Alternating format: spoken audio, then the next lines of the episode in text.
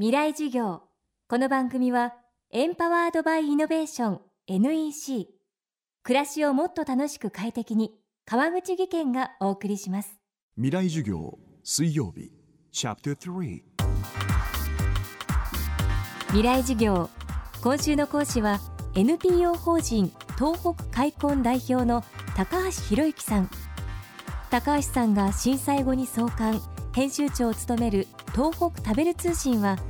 生産者と消費者をつなぐ新たなアイディアとして昨年グッドデザイン賞も受賞しています。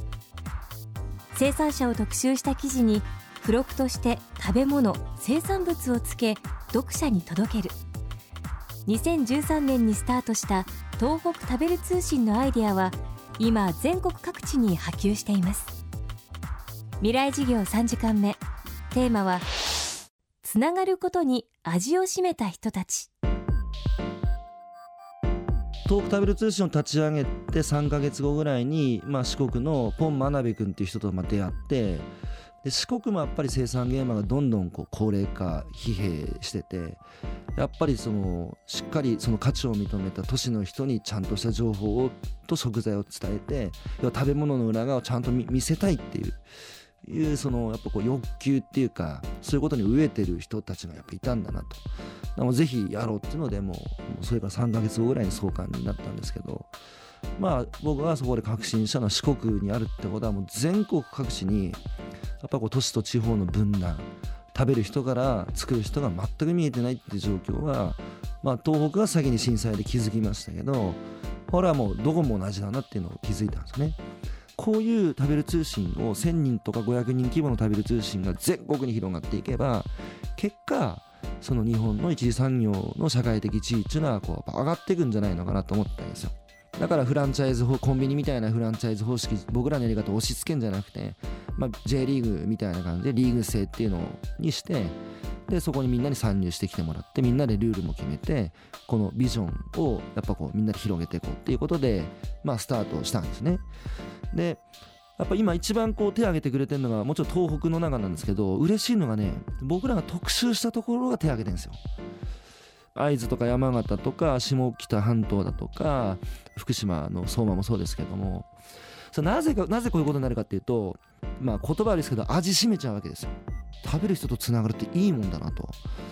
でじゃあちょっと来月もうちに来て他にもいい農家いるからもう一回取り上げてよって言われるんですよね。で僕10年後しか来れませんって言うんですよ。でそれ言うとそんなの待ってらんないからでも自分たちでもやるって言ってもう観客席にいるのが嫌になってもう待ちきれなくなってグラウンドに降りてきたってことだと思うのであすごく嬉しいですよね。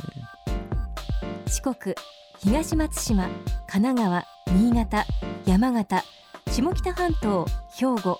加賀能登十勝など全国各地に広がるご当地食べる通信。さらに原発事故を受けた福島県からは意外な立場の人たちによる食べる通信が間もなく産声を上げるようです。高校生がね手を挙げてくれたしかも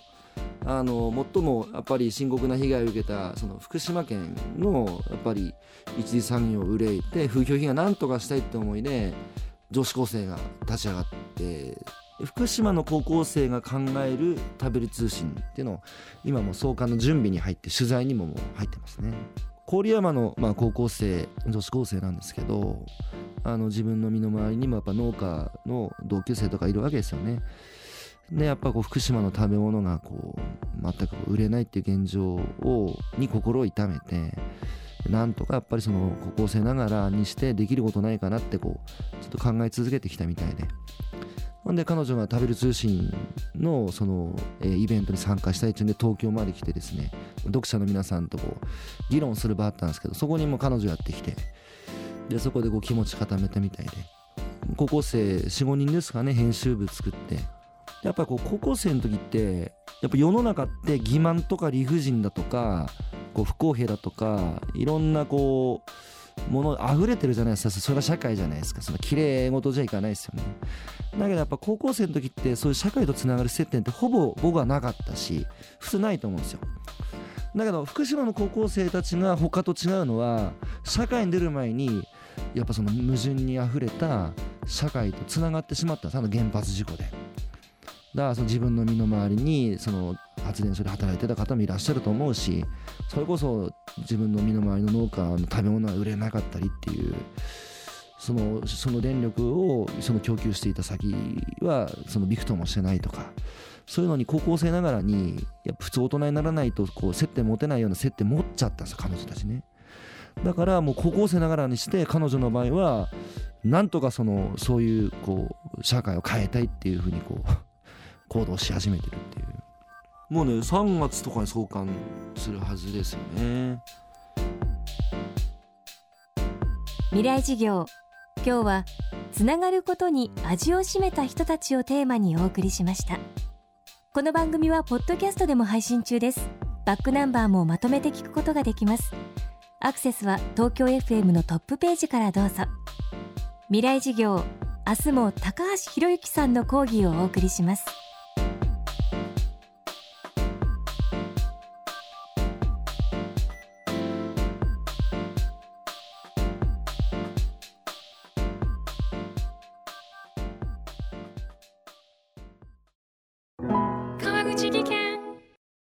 階段での転落。大きな怪我につながるので怖いですよね。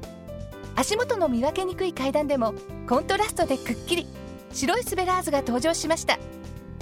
皆様の暮らしをもっと楽しく快適に。川口技研のスベラーズです。未来事業。この番組はエンパワードバイイノベーション NEC 暮らしをもっと楽しく快適に川口義賢がお送りしました。